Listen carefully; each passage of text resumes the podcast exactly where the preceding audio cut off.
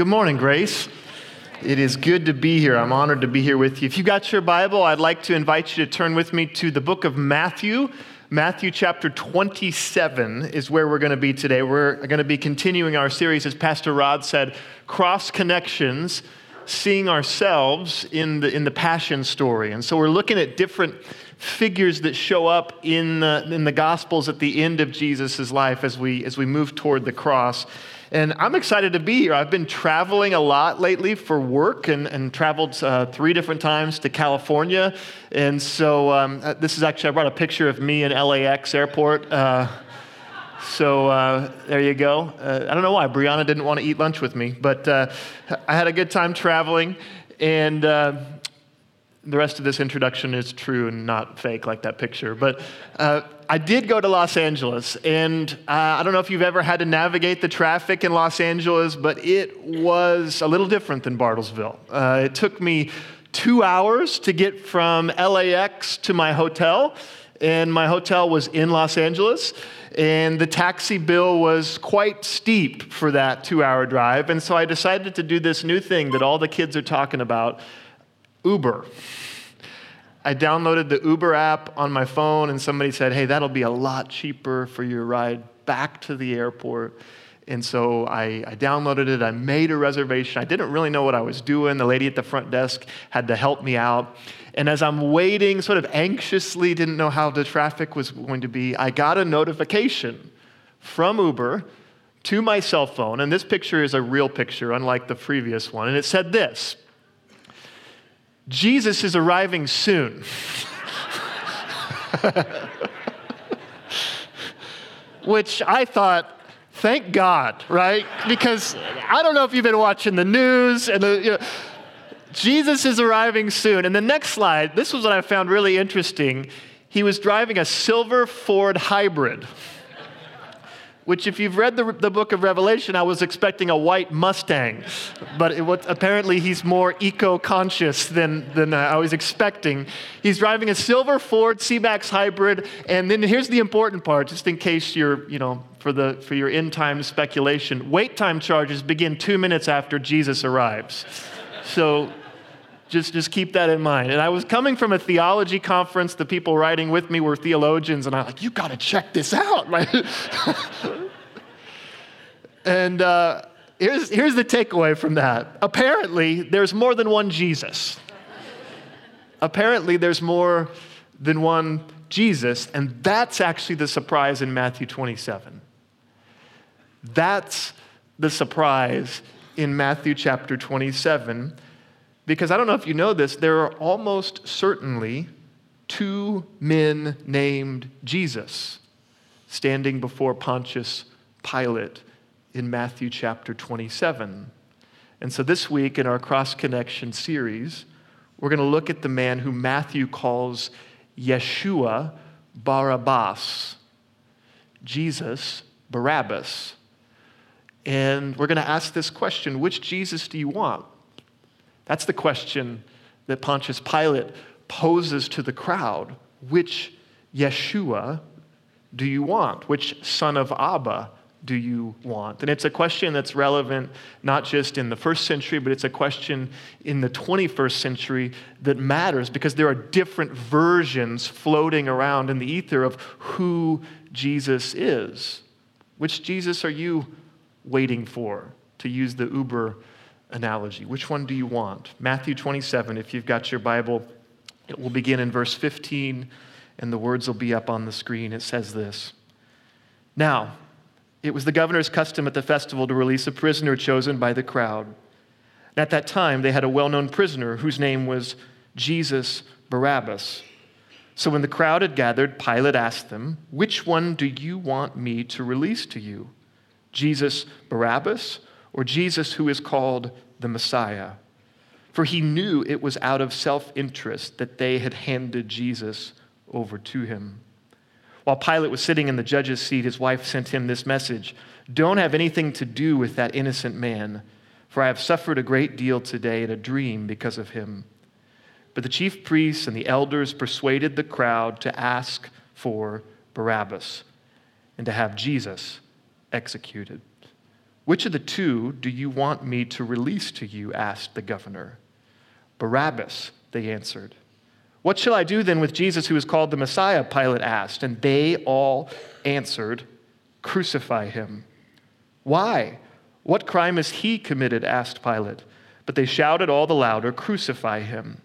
When Pilate saw that he was getting nowhere, but that instead an uproar was starting, he took water and washed his hands in front of the crowd. I am innocent of this man's blood, he said. It is your responsibility.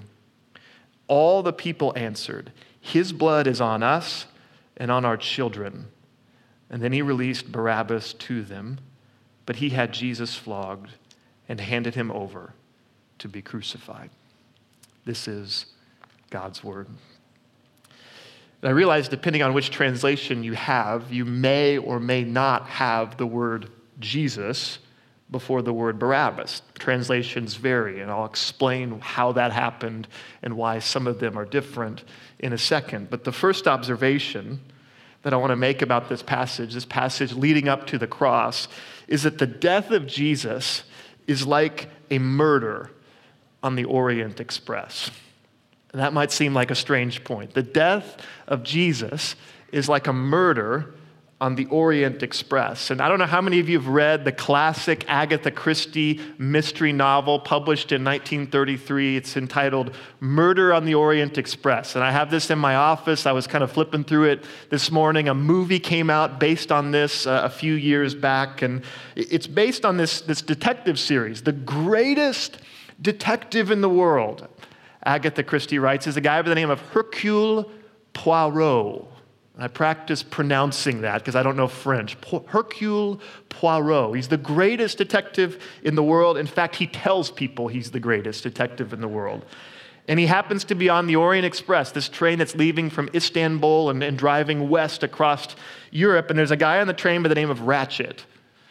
And Ratchett, spoiler alert, I, I feel like you know, it was written 90 years ago, so I don't feel bad about spoiling it. You, like you had your chance. But spoiler alert Ratchett is murdered, and he's stabbed 12 times. And so Hercule Poirot is, has to like sort of look at who's on the train, and there's, there's all these people on the train, and they all seem fishy. There's the governess, there's the missionary, there's the count and the countess, there's the actress, there's the butler, there's the widow, there's the maid, there's the princess, there's the assistant. And they all seem like they're hiding something. And, if you've read mystery novels, you know that's sort of something that an author does. They throw in all of these red herrings to make you think, like, oh, it was the butler. And at the last second, there's this twist, and it's, it's not the butler. And so, so Agatha Christie throws in all of these, these red herrings. But the thing that makes the Orient Express unique, and here comes the spoiler, is they all did it. They all committed the murder. They each participated because this guy Ratchett had done something terrible to all of them. And so Poirot says, I saw it as a perfect mosaic, each person playing his or her allotted part. And that's the thing that Matthew wants us to see about the death of Jesus. It's different because Jesus hasn't done anything horrible like Ratchett had done in the story. But Matthew wants us to see this about the story of, of Jesus that, that no one, we could say it this way, no one can escape responsibility for the death of Christ. No one can escape responsibility. The person responsible for this killing is not just, it's not just Pilate or Caiaphas or Herod Antipas or the Sanhedrin or the Roman soldiers who, who drive in the nails or who hurl the whip. Everyone is responsible for the death of Jesus. And what's fascinating is in the ancient world, even the crowd gets a vote. I mean, votes are not a normal thing in the ancient world. Even the crowd gets to chime in. And in the story, it's, it's unanimous, which means that Jesus doesn't just lose a trial, he loses an election. And the people all say, Crucify him. The people get a vote. No one can escape responsibility. There's a, a secular writer um, not a Christian at all. He's a writer, he's a guy by the name of David Sedaris, and you may have heard of some of his writings. He writes a book called Calypso. And in Calypso, he talks about the death of his sister who committed suicide. And he talks about this conversation that took place between his father and the rest of the family. And his father says, I don't know that it, her death, had anything to do with us. And Sedaris says, How could it not? Doesn't the blood of every suicide, he says, splash back on our faces? And I think Sedaris is wrong. I don't think that we necessarily bear responsibility um, when someone who we love commits suicide.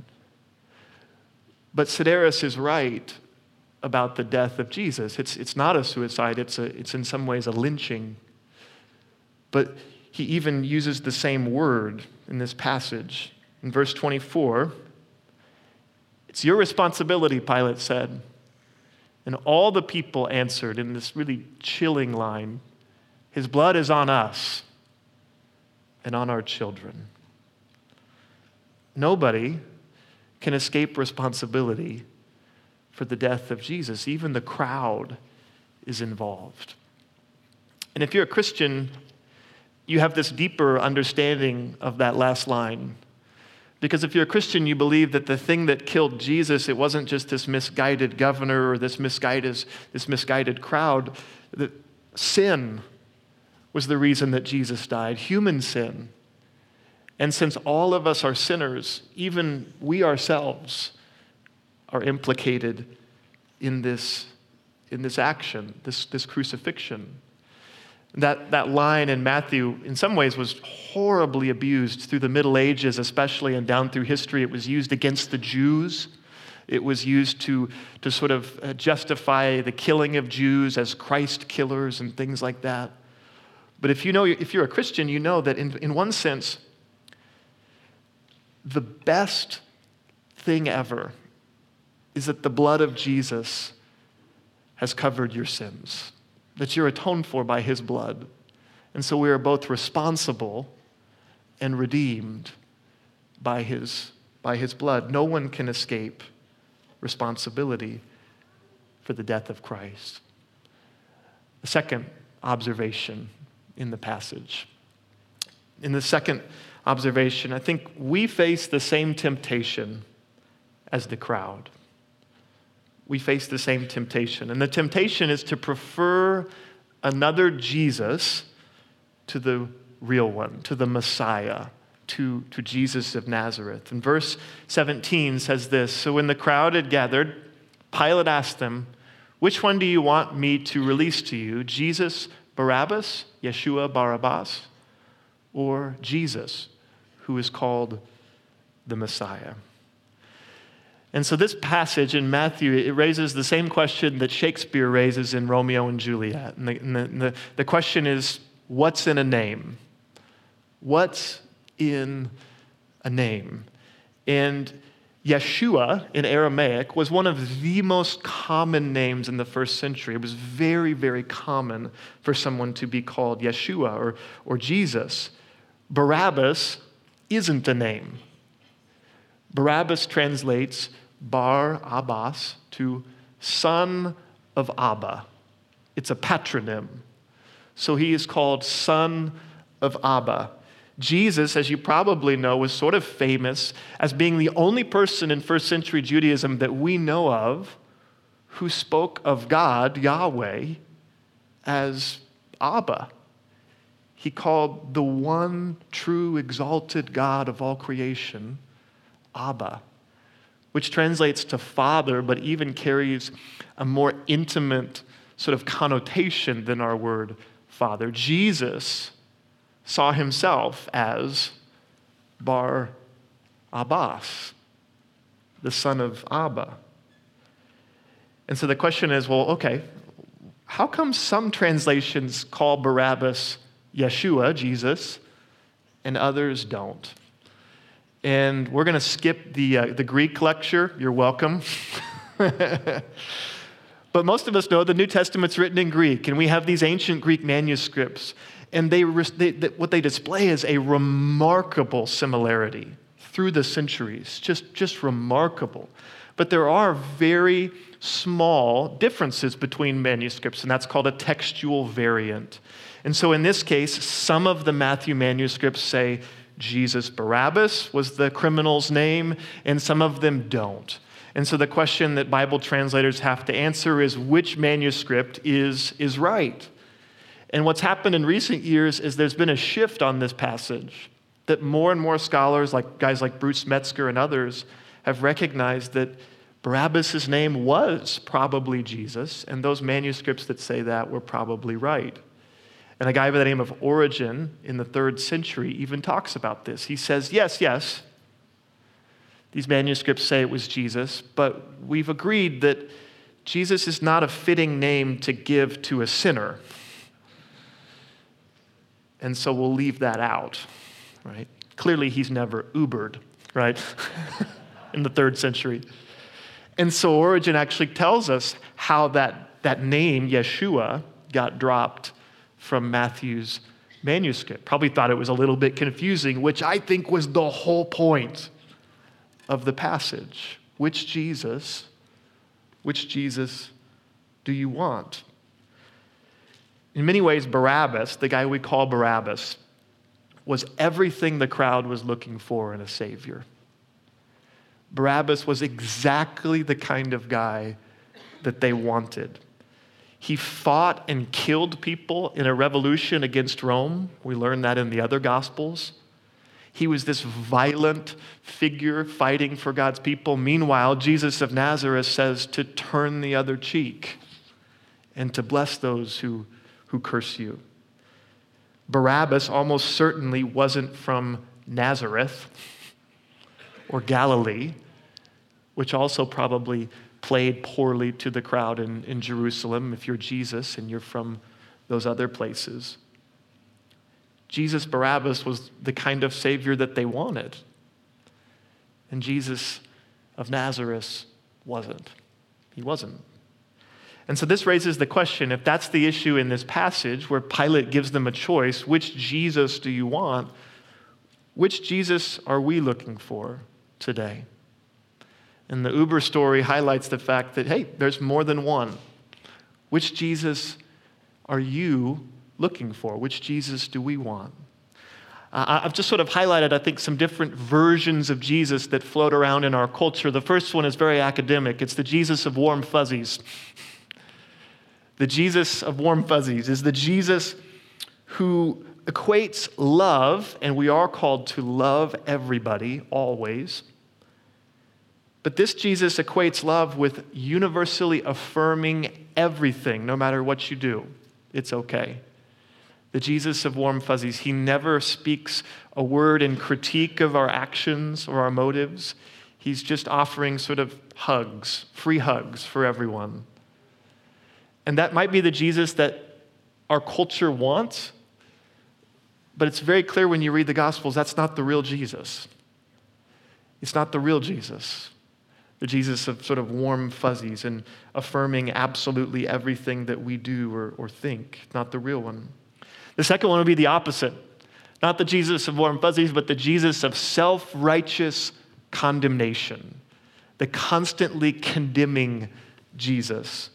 And this Jesus that you, you may have heard about or you may have seen on social media occasionally, he seems to equate truth and truth telling with self righteous condemnation. And it's very clear from the scriptures this isn't the real Jesus either. One of the most astonishing things about Jesus in the New Testament is that people who were nothing like Jesus liked Jesus. Sinners and tax collectors and prostitutes were still drawn to Jesus, even though he didn't just universally affirm everything that they were up to. We could talk about next the Jesus of my nation, of my race, of my political affiliation. Jesus becomes, in many ways, a blank canvas upon which modern people can just project whatever they think onto him and seek sort of a backup for their, their opinions. We could talk about the Jesus next of my denomination, my, my theological tradition, who, who's sort of just very narrow in who are his people, right? Uh, sort of a, uh, a theologian's guide to arguing on the internet. Everyone's a heretic but me. Will the real Jesus please stand up? Which Jesus are we looking for? I think sometimes the reason we miss Jesus is not any of these things. And our problem is more distraction. Uh, that we're just not looking up at all. Here we are in the crowd, so to speak, before Pilate, and he's giving us this choice which Jesus do you want? And the rest of us are just looking down at our phones. and we're distracted. And so we can't separate the real Jesus from the impostor. Distraction becomes an enemy in the Christian life. Which Jesus are you looking for? Which Jesus do you want? That's the, the question that Pilate poses to the crowd. And in some ways, this passage is, is tragic. The people choose the wrong Jesus. They choose the violent killer over the incarnate Son of God. And so we could ask, well, what's the good news in this passage? What's the hope? And I think the hope is this to be a Christian is to really get, to grasp, not just to say out loud, but to grasp these three simple words I am Barabbas. I am Barabbas. Because what happened to Barabbas, or Barabbas, as they would have said it in Jesus' day, is what happened to all of us. And what happened is Jesus took his place. Jesus took his place. Jesus took our place on the cross. One of the central teachings of the cross is that Jesus took the judgment for human sin that all of us deserve because we are sinners. And so, just as he took the place of Barabbas, he took my place and he took your place so that we could go free. Jesus took our place, he took the penalty so that we, the guilty, could go free. There's sort of two aspects of of salvation in some ways. I brought a picture of Barabbas because, in some ways, in the movies, he always just looks horrible, right? He's never played by Brad Pitt. He's never, he's always just, they just drug some guy out. He's just this, oh, he's a horrible looking guy, but I think Barabbas is all of us. He doesn't have to look like some cold, cold-blooded killer. Jesus takes our place. But the, the, the thing with Barabbas is we don't really ever know the Gospels don't tell us what Barabbas' reaction to that was. If he just sort of melted back into society, or whether the fact that Jesus taking his place caused him to change his view of this Jesus. There's two aspects of salvation there's salvation accomplished, where Jesus takes up human nature and he dies for all for the sins of all, as Scripture says. But then there's the need for that salvation to be applied, to be applied for us, for you, so that you are united to Christ by the Holy Spirit, so that Christ's work for you can, can take effect. Jesus took Barabbas' place but we need to grasp that in our own lives, what it meant that Jesus took your place. So I've been thinking about this as, again, as I was traveling, and the, it's been a weird time to travel. I don't know if you know that. and I didn't wear a hazmat suit. But I mean, just imagine with all of the pandemic fears and all of that, if you realized that you had this sickness, and the sickness was not like, you know, COVID 19 but it was 100% fatal. 100%. The scriptures say the wages of sin are death. 100%. And someone said, I'm going to set you free from that. And the way I'm going to do it is I'm going to take the sickness into me, onto me, so that you can be healed. And that's a picture of what Jesus does in the cross. That's the cross connection for all of us. Jesus taking our place. And so, my prayer for us as we, as we give, as we live, as we parent, as we work, as we try to balance um, being wise but not being fearful and giving way to anxiety, is that we would realize the magnitude of what Jesus did for all of us, what he did for Barabbas when he saved us by offering himself. Let's pray today.